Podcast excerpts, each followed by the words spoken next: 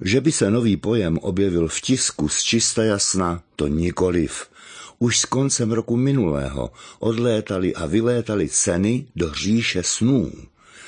Slevy se praktikují s lehkou myslí. Z té původní ceny zboží poskočí o 50% nahoru a v akci o 20% spadnou dolů. Potravin se to netýká. Příkladně ceny pečiva a vepřového masa šplhají vzhůru nenápadně, jak předpovědní rosníčka pana Tau. Novým pojmem ekonomického ptidepe se stala stagflace.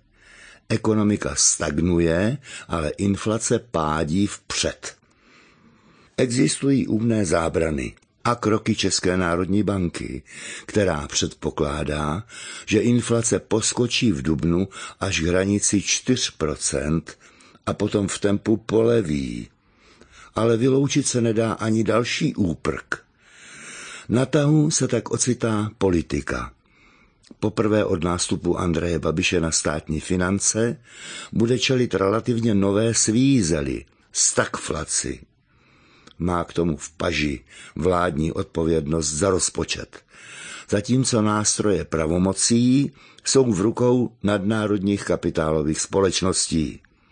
No nic, brod je ještě daleko.